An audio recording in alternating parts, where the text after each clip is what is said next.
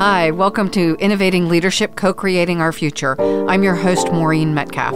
I'm the founder and CEO of the Innovative Leadership Institute.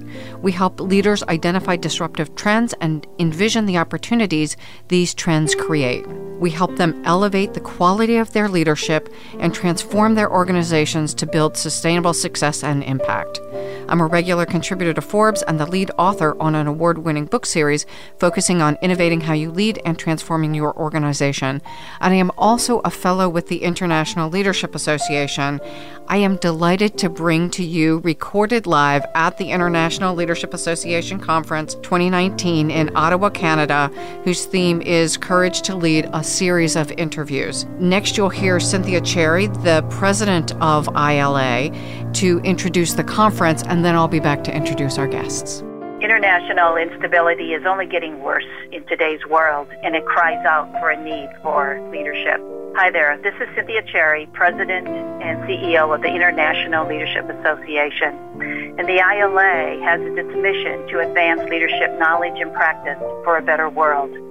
At this year's global conference in Ottawa, our theme was Leadership, Courage Required and it was a gathering of 1,200 professionals from around the world to discuss, share, and explore the latest research, teachings, and best practices in leadership. In this series, ILA fellow Maureen Metcalf is the host of the 2019 series, and you will hear from corporate leaders, political leaders, and the leading scholars and teachers grappling with the complex issues of today. I hope you will join me in exploring these complex issues in the 2019 series. I am delighted to welcome Carrie Spell Hansson to the interview. Carrie's work with individual, group, and organizations to promote and enhance personal and organizational effectiveness through research, coaching, and training. She's committed to providing individuals and organizations with the tools they need to survive and grow in the increasingly diverse and competitive domestic and global marketplace. She's held positions as Vice President of Finance and Administration, Dean of Intercultural Development, and Vice President of Organizational Development and Culture Change prior to launching her company, the Folk Institute for Transformative Learning, in 2004. As a faculty member for the American Management Association, she teaches numerous courses in the administrative, professional, communications, management, and leadership portfolios.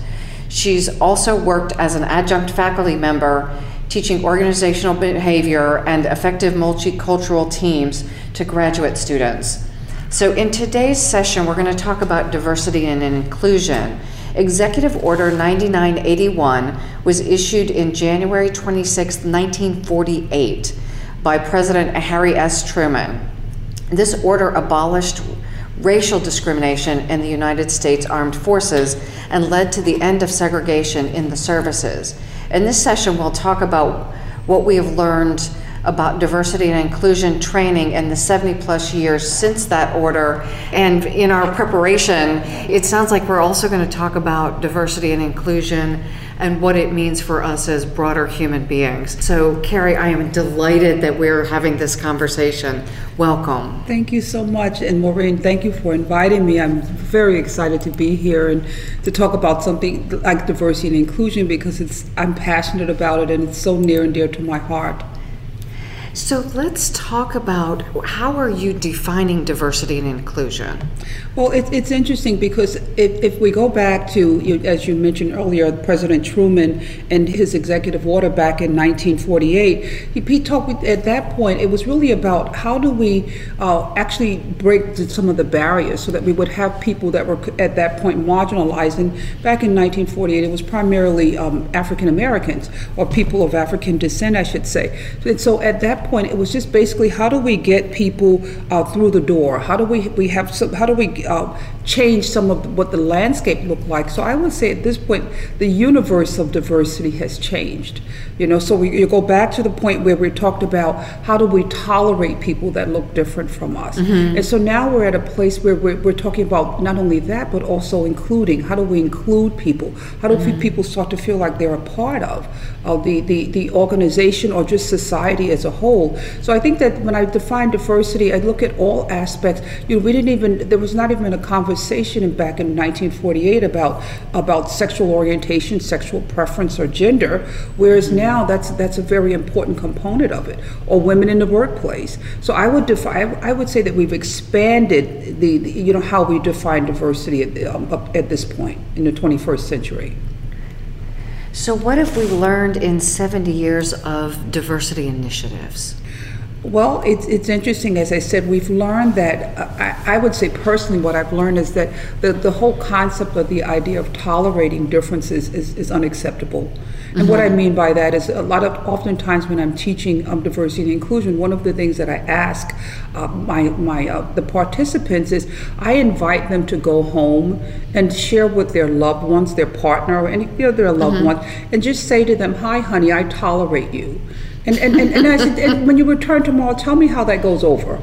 And what I mean by that, who wants to be tolerated? Mm-hmm. Okay, I want to be accepted for who I am. And everyone, regardless of how different they might be, it's really about acceptance. So I would say at this point, one of the biggest differences that we're, I'm certainly not teaching tolerance, I'm teaching acceptance. Mm-hmm. You don't have to agree with each person or each religion or nationality or whatever, but I can accept the differences.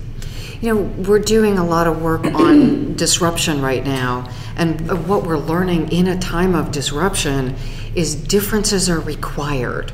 So I don't just tolerate them. I have to integrate people who think differently, who look differently, who believe differently, mm-hmm. who have different political orientations, because they come to those places from different thinking, different experiences, mm-hmm. and those differences are the only way we're going to create robust solutions to the challenges we're facing.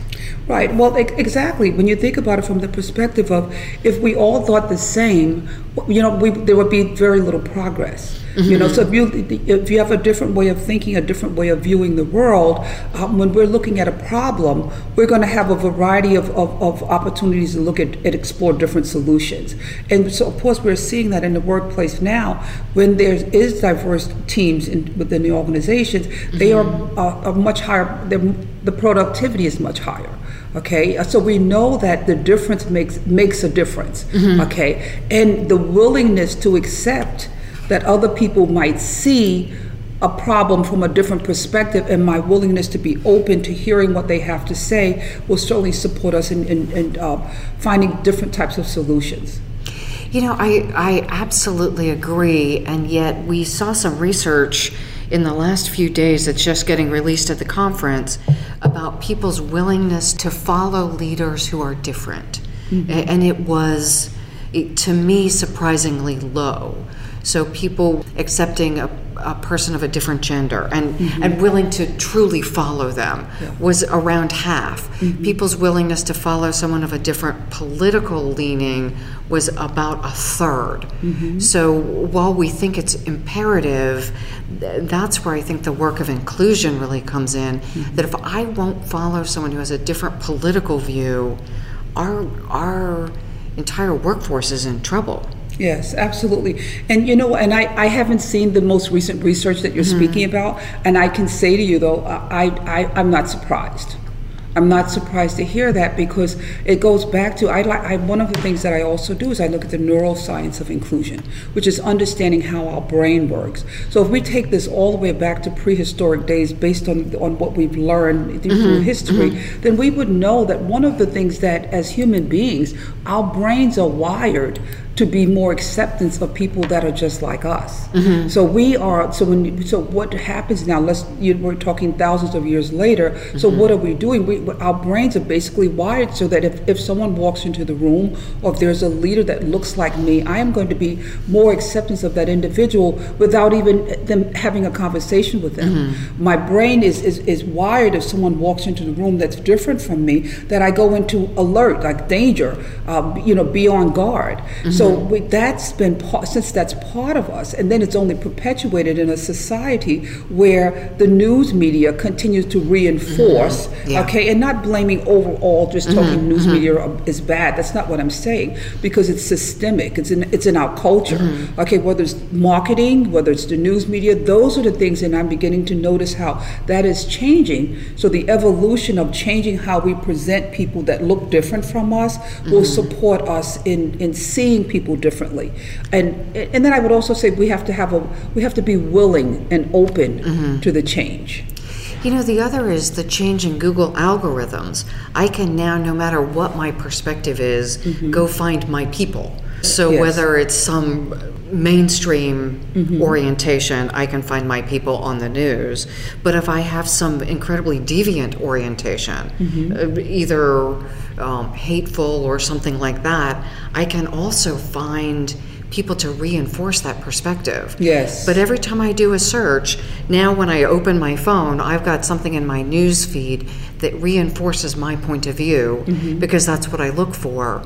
And it then distances me from people who look at the world differently, irrespective of their physical features. Right, right. And so it seems like we are now, as a society, moving toward more, more polarization because of the the way the information is served up to us as well. Well, well, we have access to more information than we did, obviously, even five years ago, so let alone 50, 60, 70 years ago.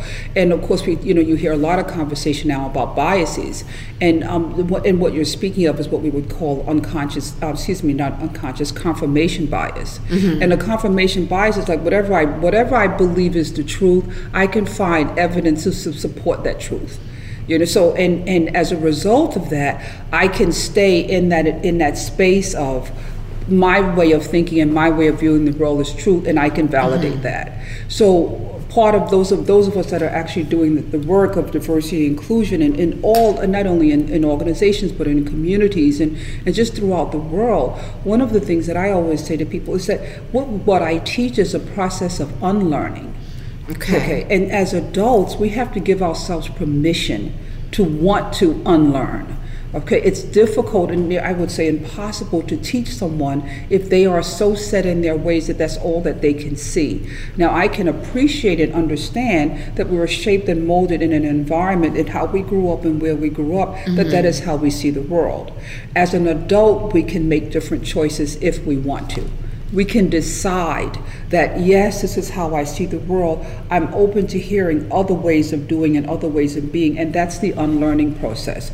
And also understanding that my brain is wired like that. My brain is mm-hmm. wired to see that. And according to the, the research when you look at the neuroscience of inclusion it's going to take us many many many years to get to a place where the brain is wired differently. I, I personally first of all i'm an eternal optimist. So i, I believe that we're, we're on our way you know. So initially, then I make conscious choices that may conflict with my innate wiring. yes So I'm a woman who's five feet three.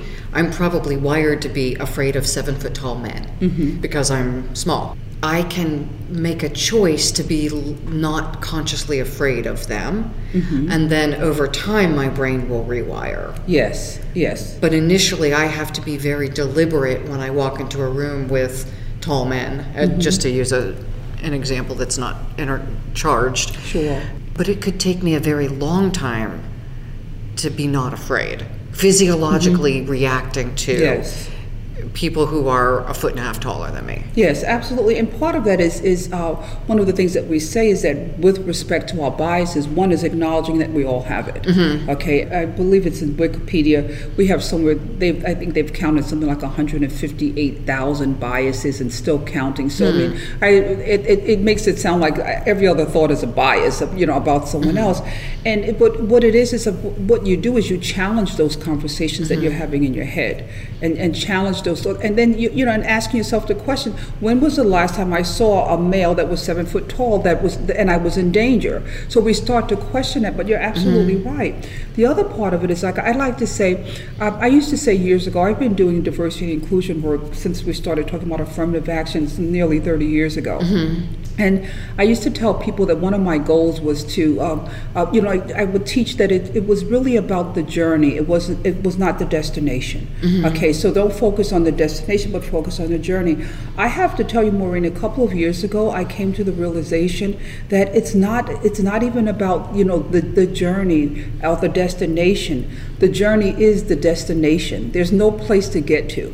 You know, we're going to spend out mm. the rest of our lives uh, working on, on, on this because, again, if we're going to rewire the brain, I don't, mm. I'm, I'm certainly, and I may be, at, I am an optimistic, but I don't believe that it will happen, com- you know, completely in my lifetime.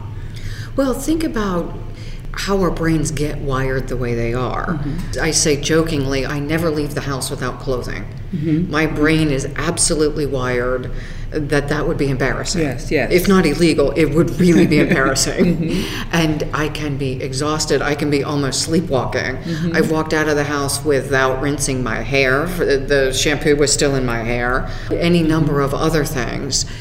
But clothing is always on.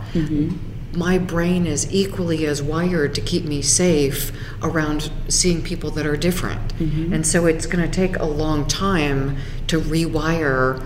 And I may rewire about color, but not about economic differences. Sure, or I sure. may rewire about LGBT, but not uh, people of different statures. Mm-hmm. So it is, as you say, a really an unlearning that requires conscious effort. Yes, absolutely. And you, when you think about what supports, what will support us in the unlearning process, mm-hmm. is the media Okay, mm-hmm. television shows. I rarely have time to watch TV. My schedule is like nonstop, and mm-hmm. I, I mean, I'm passionate about it, and I, I, will watch because I'm also observing the shift, like in some of the comedies that, that we see. Mm-hmm. You know, um, last night I, I, was working and I turned the TV on, and Will and Grace was on. So again, looking at you know, you, you it's it's okay to have an, an openly you know gay person mm-hmm. and speaking about it and being married to another man and when I was growing up, that would that was like unheard of. In fact, when I was growing up, one of the things I remember is that even married people slept in separate beds on something like Leave It to Beaver or mm-hmm. you know one of those. Is they, mm-hmm. and, and, ironically, the um, uh, there was there was another show that was on TV. I, I can't recall the name right uh, the the, the uh, name right now, but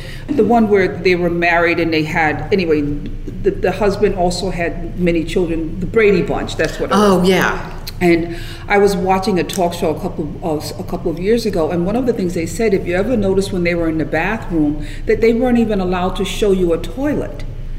Okay, that was unacceptable it, during that time. That was like totally disrespectful. You would never show a bathroom with a toilet. So look how far we've come. So we are now teaching from a different perspective. Growing mm-hmm. up, I did not see people on TV that looked like me. Okay, mm-hmm. now I turned the TV on here last night, the hotel, and yet I see so much diversity and interracial mm-hmm. couples and things like that. So the rewiring is taking place um, subconsciously for us as well.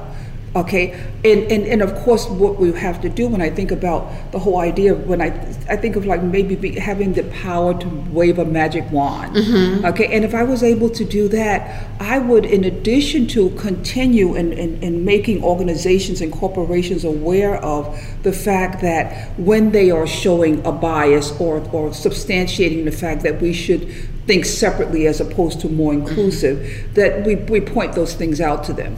The other part of it is, is our school system, our education process, because this is really a process of education. Mm-hmm. That's also rewiring the brain. Think about it if you didn't know how to read or write. what would happen to you as you fast forward and become an adult and how you interact with other people. So if we're teaching uh, children how to read or write, what if we're teaching them that differences is okay? Well, and to your point, the media is in many cases ahead of the curve. Mm-hmm. If I think about TV shows that I've watched, and I also have them off and on in the background, and it's mm-hmm. it's something like NCIS that I can yes um, doesn't require full attention.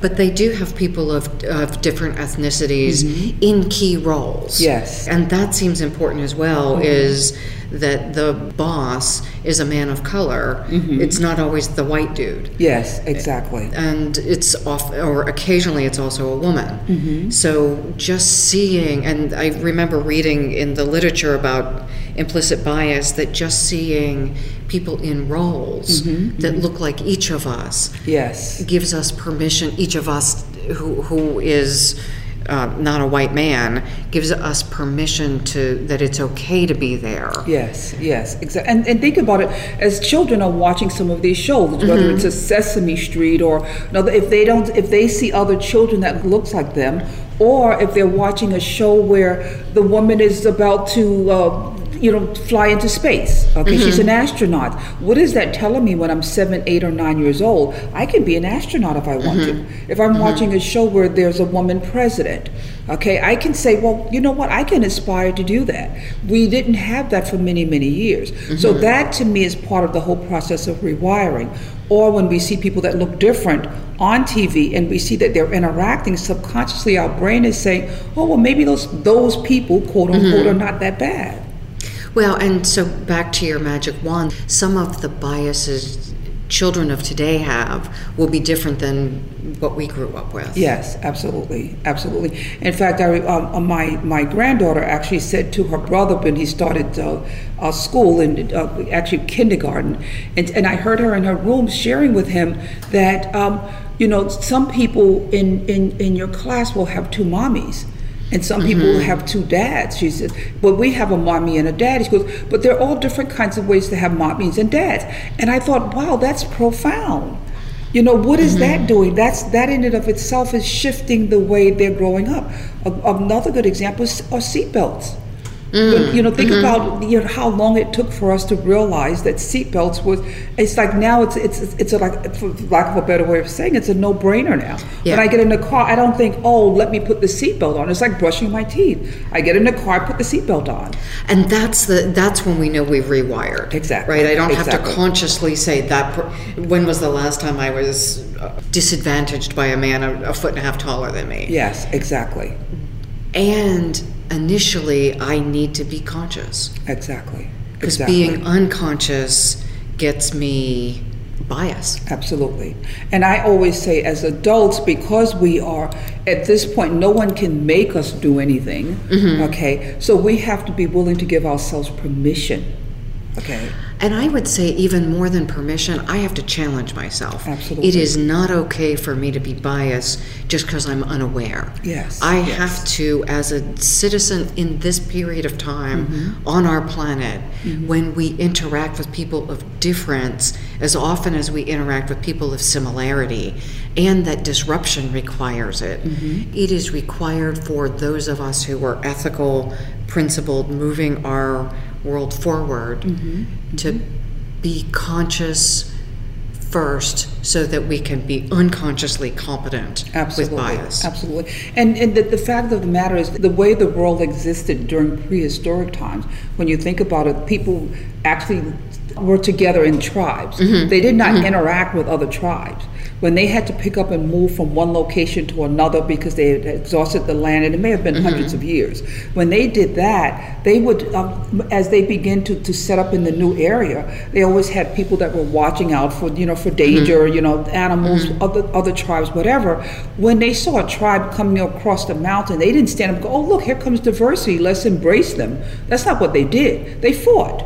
So, well, at least they they stood back and questioned Yes, exactly. So they it was like an automatic, like an alarm, mm-hmm. because they didn't know what to expect. So when you think about it from that perspective, we now live in a world where we're moving all over. We're not we're not settling in, in mm-hmm. a tribe or in a group or in a, a particular country or even a, a, you know we we are moving all over, and because we have the ability to do that because of work, because of uh, you know people are falling in love with people from other parts of the world, whatever. So we we are now we're so now integrated, if you will, that it is a requirement that we learn how to interact and survive together. Mm-hmm. Okay, for the for the benefit of our planet, you know, for the benefit of living a successful life or a wonderful life. So how do we do that? How do we make that happen? And it's not going to change. It's not going to go away. Is what mm-hmm. I'm saying. You know, we're not going to change that.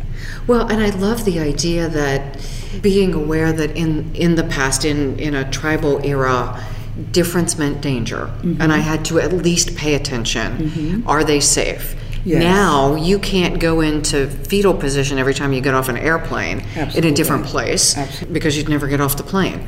Now safety equals embracing diversity. Mm-hmm. Absolutely. It's completely flipped how our brain sees the world. Mm-hmm and the, hence the, the whole idea of rewiring the brain now. Mm-hmm. We're no longer looking at it from that perspective. So how do we do that? How do we begin to to think from the place of, like you said, that that willingness to to to open my eyes and realize that and challenging some of my my my way of thinking.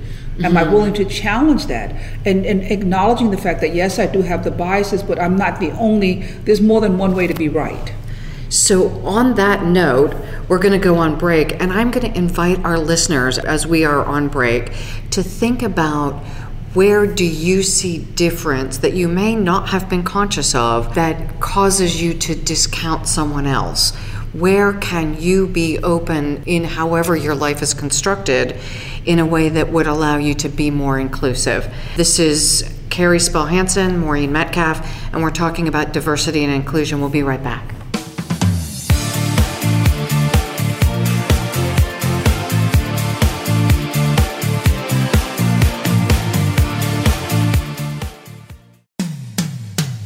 Comes to business, you'll find the experts here.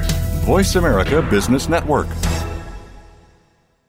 The Innovative Leadership Institute is your trusted partner to create perpetual innovation and evolution in your leadership and organization. Are you ready to innovate and evolve? Since its inception, the Innovative Leadership Institute has been dedicated to helping leaders evolve their leadership mindset and skills and create organizations that can continually innovate to achieve results in a highly competitive and rapidly changing environment.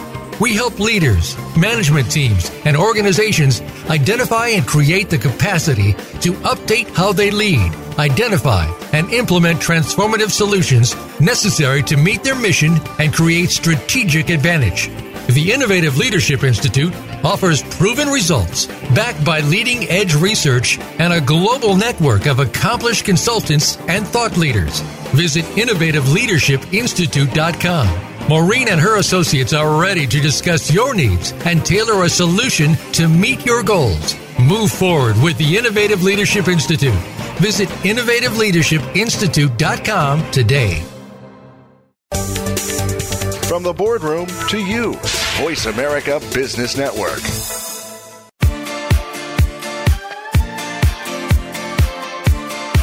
You are listening to Innovative Leadership, co creating our future. To reach Maureen Metcalf or her guest today, please call 1 866 472 5790. That's 1 866 472 5790. Or send an email to info at innovativeleadershipinstitute.com. Now, back to this week's program. Welcome back. You're with Maureen Metcalf and Carrie Spell Hansson and we are talking about diversity and inclusion. So during the break, Carrie was talking about her dissertation. Why don't you share a little bit about what you're doing and what you're learning? Okay.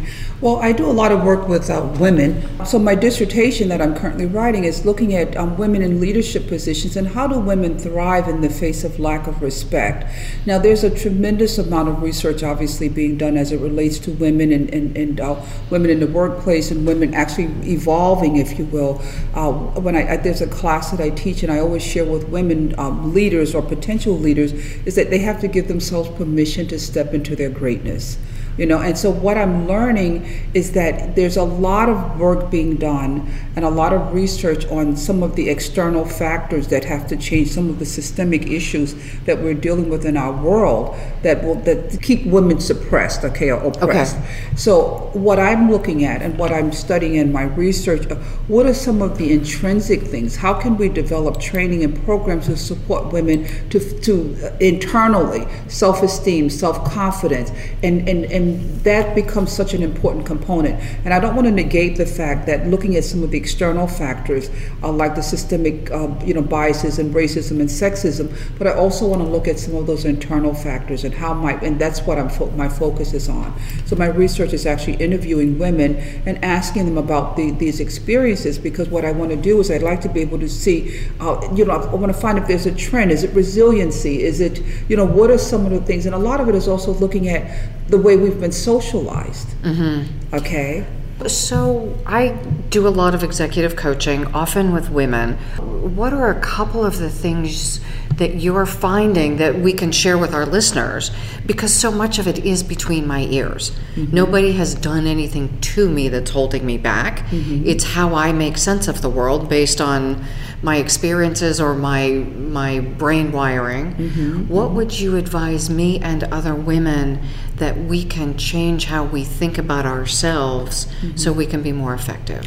Well, it's interesting. It goes back to the socialization process. Okay. So then our brains become actually wired in terms of, mm-hmm. of, of what we what is acceptable to us in terms of our, our confidence or lack of self confidence. Mm-hmm. The media, we go back to the media, and not that, and I don't want to sound like I'm blaming media for mm-hmm, anything, mm-hmm. but it's also part of our socialization and our learning process. And what we see, whether it's the dolls that we play with or the games that we play. Mm-hmm. So when we're in schools, you know, when we're in a class in, in, in the second or third grade, and we're told, and we watch the, the boys, and they were told that they're good in math, and that and we get something wrong, and the teacher tells us to just sit down and try it again, but yet she coaches the boys in terms of how to do it correctly, unconsciously. Okay, mm-hmm. because again, if you're taught that girls are are not good in math from the mm-hmm. time you're very young, and if you decide that you want to become an, a, a calculus teacher or professor of mm-hmm. math or something, and you're told at a very early age, well, you can't do that because girls don't do that. Okay, so then what? You grow up with this this ability, this idea of like I'm not. I'm not good enough or I can't. Or when you're taught that you have to look a certain way, Mm-hmm. okay, and as as a woman, you have to dress a certain way, you have to be a certain weight, you have to do all of that. And how mm-hmm. are you taught that? By what you see in the magazines. So of course we're changing that as well. I was going to say, yet you and I are both sitting here as very successful women. Mm-hmm. What changed for you that allowed you to get past the socialization that you can share maybe with our young female listeners? It's it's the process of, of unlearning. Okay. Okay. It's acknowledging and recognizing and also challenging, okay, some of the things that you know internally does not feel right. To begin to to um, it, and, it, and we talk about affirmations, our ability to to listen to those those those conversations because we all talk to ourselves. That's part of mm-hmm. being human. So how do I begin to negate that negative self talk? Mm-hmm. That's so important. That's huge. It's like when I begin to, because if I'm having a conversation with myself, I'm on my way to have an interview with you, right? And so if I'm saying to myself, oh my goodness, I'm going to mess this up. And how often do we say things like that? Oh, I'm so bad at, I'm such a lousy Yes. whatever. So how do we begin to change that? I, you know, sometimes I'll say in a class with women, it's like, when is the last time you looked in the mirror and said that you were beautiful? When do you look Mm-hmm. at yourself and go, wow, I, I love myself just the way I am? And one of my most favorite ones is that when I say to people, this is not your practice body. Wait until I get my real body and watch how fabulous I'm going to look. You know what I'm saying? This is it. You know, how do I appreciate? And yes, you know, we have so many different ways that we can do things. We could change our hair color. We can make it long. We can make it short. We can gain weight. We can lose weight. We could do lots. We could have plastic surgery. But the body that I'm currently in, can I embrace it and love it? Mm-hmm. Is really what it comes down to. So how do we start with that and become more self-accepting? Okay, as opposed to projecting, and if I make this other person happy and make other people happy, therefore I'm going to be happy. It starts. It, it's an inside job first. That's what Well, and say. thank you, because that's really what I was. And again, we can all point outside and blame, but there are a lot of us who are successful. Mm-hmm. Despite the things we've experienced, or maybe because of them, maybe because of the adversity. Yes, and I would say because of. Uh, oftentimes, so one of the things I'm looking at in my research is then what what is it that I can begin to isolate? Okay, from those women that um, have experienced the, the lack of the lack of respect, and then also yet thrived. And that's one of the things I wonder. For for me, it was I will not allow that thing to control my life. Right. I I will do everything that I was told I couldn't, Yes. which also caused me to put myself in, in really stupid spots. Sure, but sure. I was going to prove to myself Mm-hmm, that the things that happened earlier weren't going to shape my life. Right, exactly. And so, and, and that to me is resiliency. I'm fascinated by the whole mm-hmm. idea of resilience and resiliency. And, and, and, and we now know that it can be tra- it can be taught. Mm-hmm. It's not something, mm-hmm. well, some people are born with it and some people are not. Uh, some people may have a little bit more of it, but we can teach it. We've isolated it and we actually train um, and support women in actually in becoming more resilient. So we can spend our time and we can spend our time looking outside and going, we need to change the, the, the landscape, and we do. And we can also look inward, which is what I'm doing. And how can we support women in looking inward? And what is it that I can do differently? Because by my doing that, I'm going to change the landscape as well. Just like I don't need to be skinnier and prettier, Mm-hmm. I don't need the outside landscape to change before I can take control of my life. Absolutely.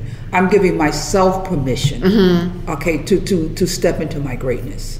And I'm rewiring those, just like I rewire my conversation with myself about seven feet tall men. I'm rewiring myself about the conversations I have that I'm not good enough to step into the interview. Absolutely, absolutely. And and being able to do that and recognizing that all of this takes time, it takes energy, and we're talking about skills.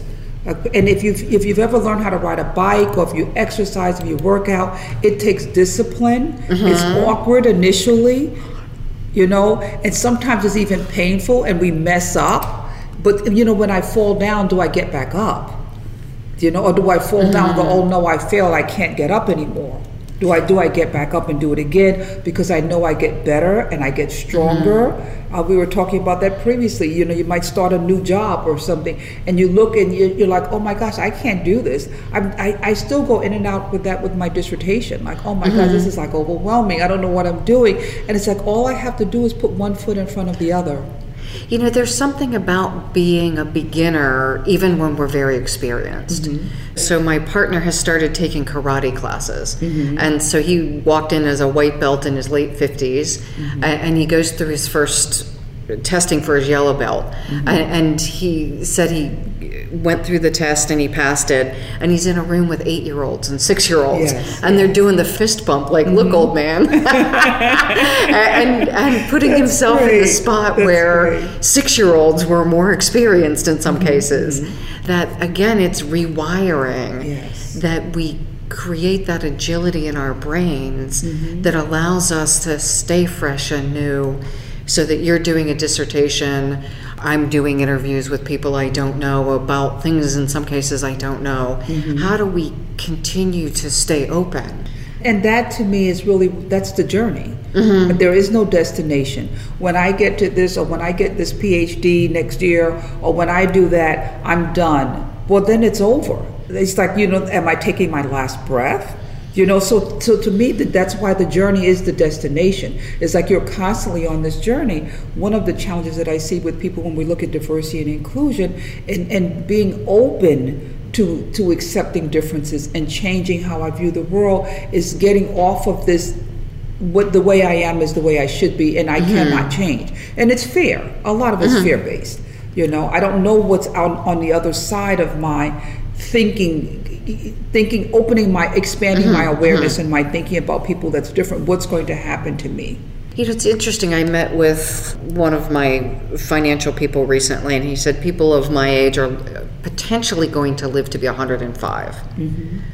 That's 50 years from now. Wow. If I am not changing, and actually, that's the thing that would make me more afraid is if I'm not changing and the mm-hmm. world's changing over the next 50 years at an accelerating rate of change, I will be a completely obsolete human being Right. I am more afraid of that than I am of change. And that, yeah, that makes, and that's perfect. That's a perfect example. When you think about it, most people, the fear of change. So, how do we get people to a place where they, one, we're not making anyone wrong. Okay, Mm-hmm. I think How, that's you know, really your, your, important. your, your, your biases and whatnot. I'm not going to make you wrong because you are really a part of how you've been shaped and molded. Mm-hmm. Okay, what I am challenging you to do is be willing to to see other possibilities, other ways of thinking. So, in that spirit, then, what do you see the best leaders doing that's different? accepting being accepting acceptance of differences and not only in in language but in your actions. Okay, being open being willing to be vulnerable. I think that's huge. Mm-hmm. The vulnerability and transparency, letting people know I'm Yes, vulnerable. absolutely. And the best leader because we as human beings we know when someone is sincere and when someone is being mm-hmm. authentic. Mm-hmm. So if you if you're saying to me well you know i want to you know be, become a more inclusive leader okay? Mm-hmm. And i don't really believe that but when i go home i'm going to say i don't believe in these people so on and so forth. Mm-hmm. I'm going to feel that from you. I may not be able to, to name it or mm-hmm. pinpoint it but something is doesn't work for me and i'm not going to trust you. So authenticity is really, really important. And in order for leaders to be authentic, they also have to be self-aware. I think that's really important as well because I can say something that I think I believe Mm-hmm. because I have no idea really what I believe. Yes, exactly. So, so part of that self, like to me, the, the first major step is the self-awareness component. So whether you're talking about emotional intelligence, diversity, inclusion, so on and so forth, you are talking about how aware of you in terms of what you're thinking, how you're thinking, and, and, and have you- have you done the work on yourself? You know, the other thing you talked about, and I want to circle back to that, is as I'm doing the work on myself, I'm going to make mistakes. Absolutely. I said something in a keynote the other day, and I got feedback at the end that it it came out so differently than I intended. Mm-hmm. And while I'm embarrassed, going back on stage and apologizing seemed not effective. Mm-hmm. But I need to continue to be better at what I'm mm-hmm. doing. Right. And and the embarrassment will keep me from ever saying that thing again. Yes, yes, and and you know, and, and I like that because, and as you were speaking, what I love analogies, and the thing that comes to my mind is, if you ever notice, there's lots of construction going on all over the country, mm-hmm, right? Mm-hmm. So if you ever notice when you when there's construction, there's there's usually a sign that that says, you know, you know, under construction, give them a break, mm, okay? yeah. we're human. Mm-hmm. Okay, and as human, we, we we are subject to errors. We're subject to mm-hmm. saying put what I like to call put foot in mouth. Yeah. Okay, we're subject to that. Okay,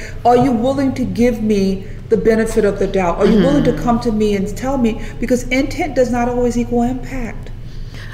As long as I'm trying something new, I'm going to make a mistake. Absolutely. I will have foot and mouth. Yes. And if people come to see me as a speaker, what they don't want, I think, is what they got five years ago. Yes. Because I got really good at that. Yes, They sure. want something new.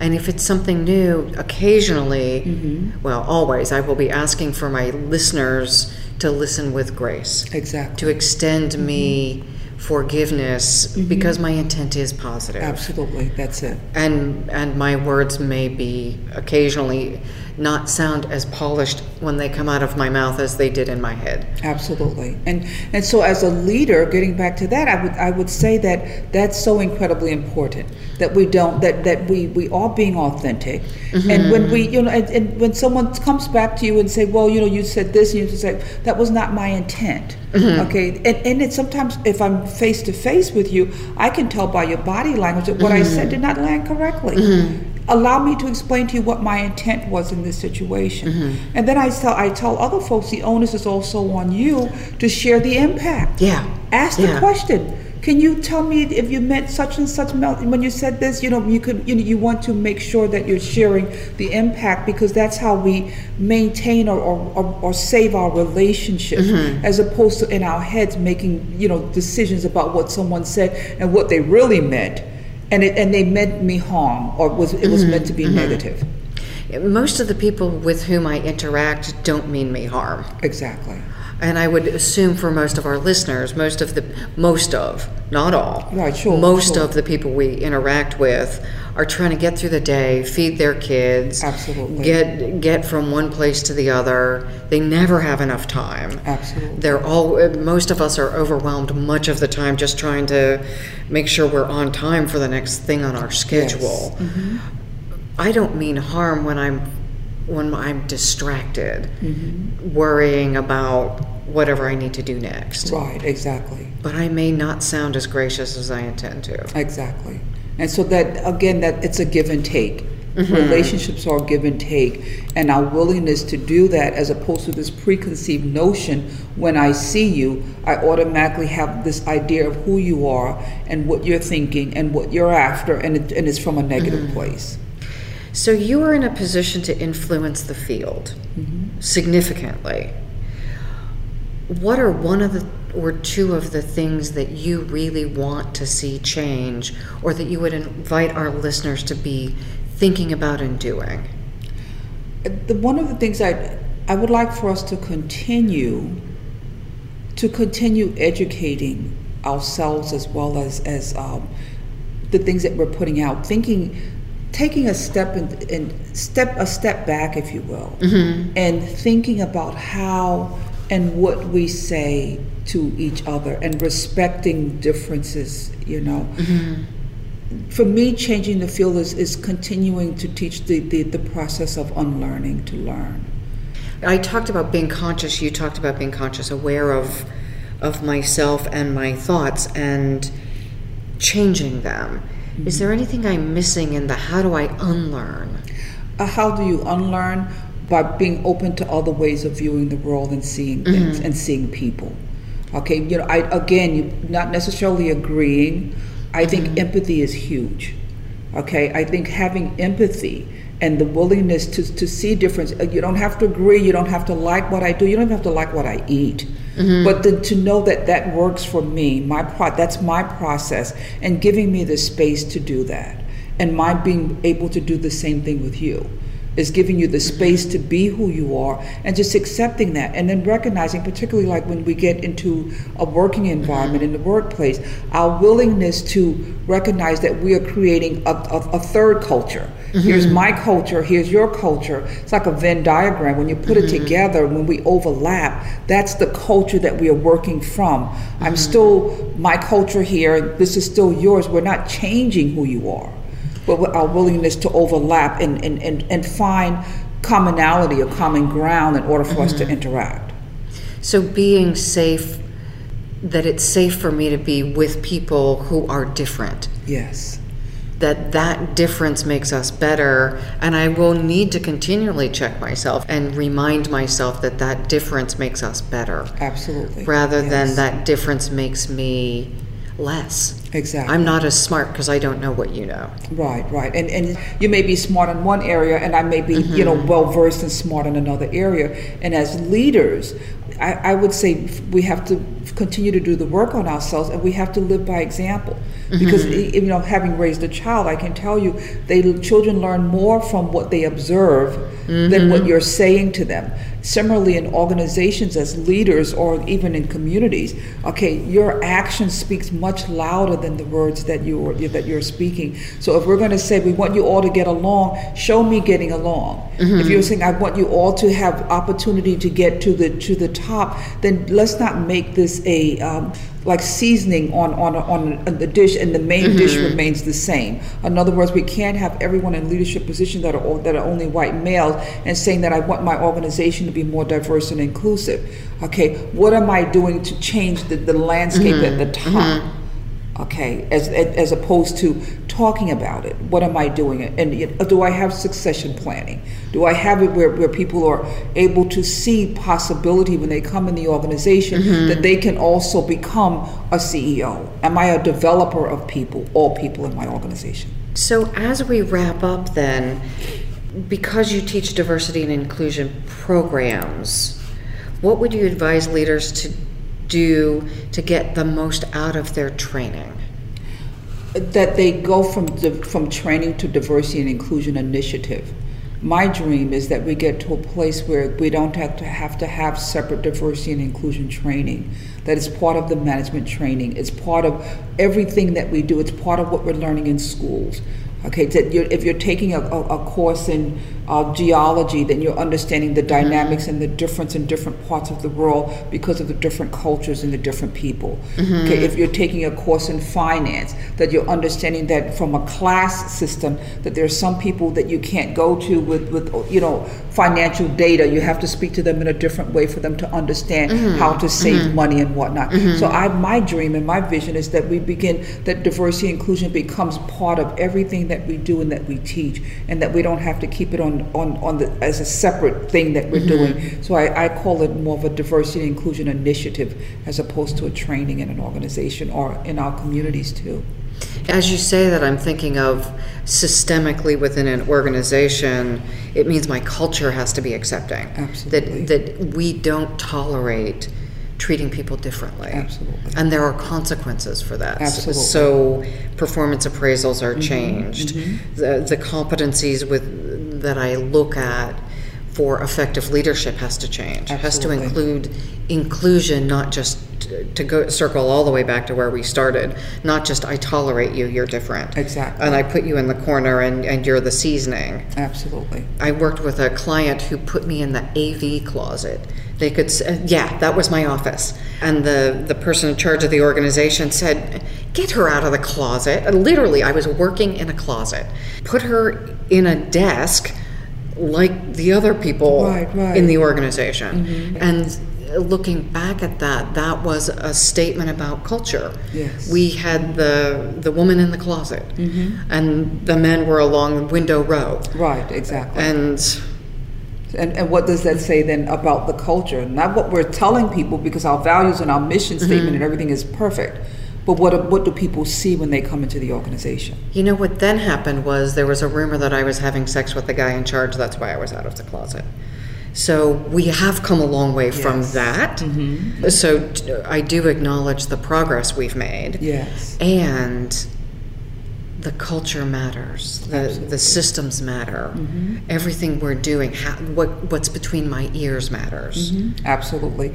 It's interesting, and I cannot remember who said this, but there's a quote that says, "Culture each um, Oh, culture right, each yeah. strategy for breakfast," mm-hmm. and it's like that. So again, you can have the best strategies in the world, but if you're not focused on creating an inclusive culture, it's not going to give you all of the things that you're seeking. Carrie, thank you so much. Your insight is just brilliant. How would someone learn more about you and your work? Okay, well, my I, my company is the Folk Institute um, it, for Transformative Learning. It's www.thefolkeinstitute.com. Um, you can, info at thefolkinstitute.com would be the best way to get in touch with me. Thank you so much for having me. I've had a blast. I enjoyed talking to you and just sharing and exchanging with you. Thank you. And same here. I really appreciate you sharing your wisdom and insight. Okay, great.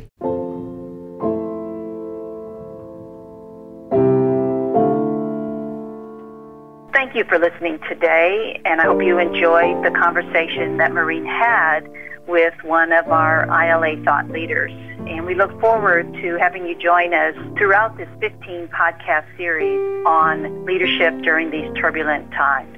Thank you for joining us at the International Leadership Association Conference Interview Series, recorded live in Ottawa, Canada. We love to hear your feedback. And part of the feedback that really inspires us is letting us know how these interviews have impacted you personally and your organization. Please reach out to me at info at innovateleader.com or on LinkedIn, connect with me as Maureen Metcalf.